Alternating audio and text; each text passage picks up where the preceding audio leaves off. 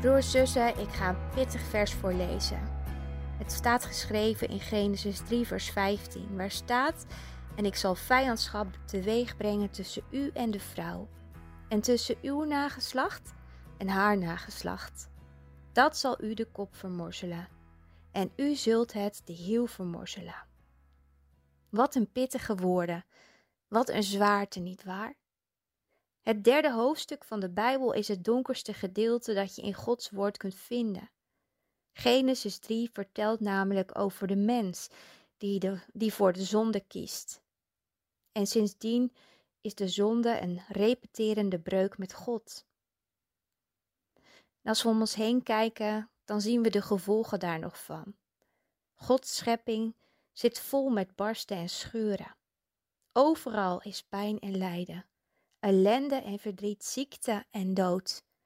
Het gaat geen huis voorbij. Het is in elk land zichtbaar, nietwaar? Broers, zussen, we kunnen daar naar blijven kijken. We kunnen er wanhopig van worden. En toch mogen we ook dwars door al dat lijden heen vooruitkijken.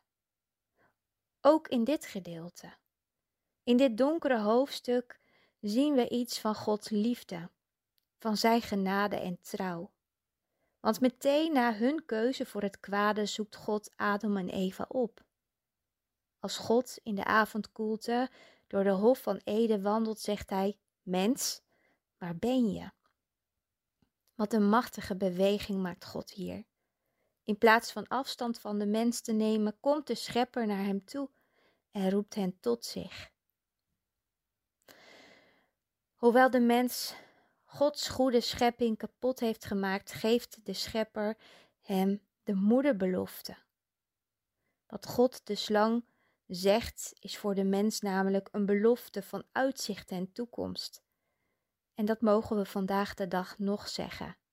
Het kwaad zal niet overwinnen. Want wat we lezen in Genesis is dat uit Eva, de moeder van alle levenden, iemand zou voortkomen die de kop van de slang zal vermorzelen. En eeuwen later zal de Messias, Gods zoon, dezelfde beweging komt, God komt naar de mens toe, nog eens maken. Hij zal naar de mens gaan door zelf een mens van vlees en bloed te worden. Hij zal de hemel verlaten en kiezen voor onze aardse gebrokenheid. Het zal hem zijn bloed en zijn leven kosten maar hij zal het kwaad overwinnen. En al die dingen die te lezen zijn in het Oude Testament zijn vervuld in het Nieuwe Testament. Jezus is gekomen. Jezus is aan het kruis gegaan. Hij is opgestaan. En nu?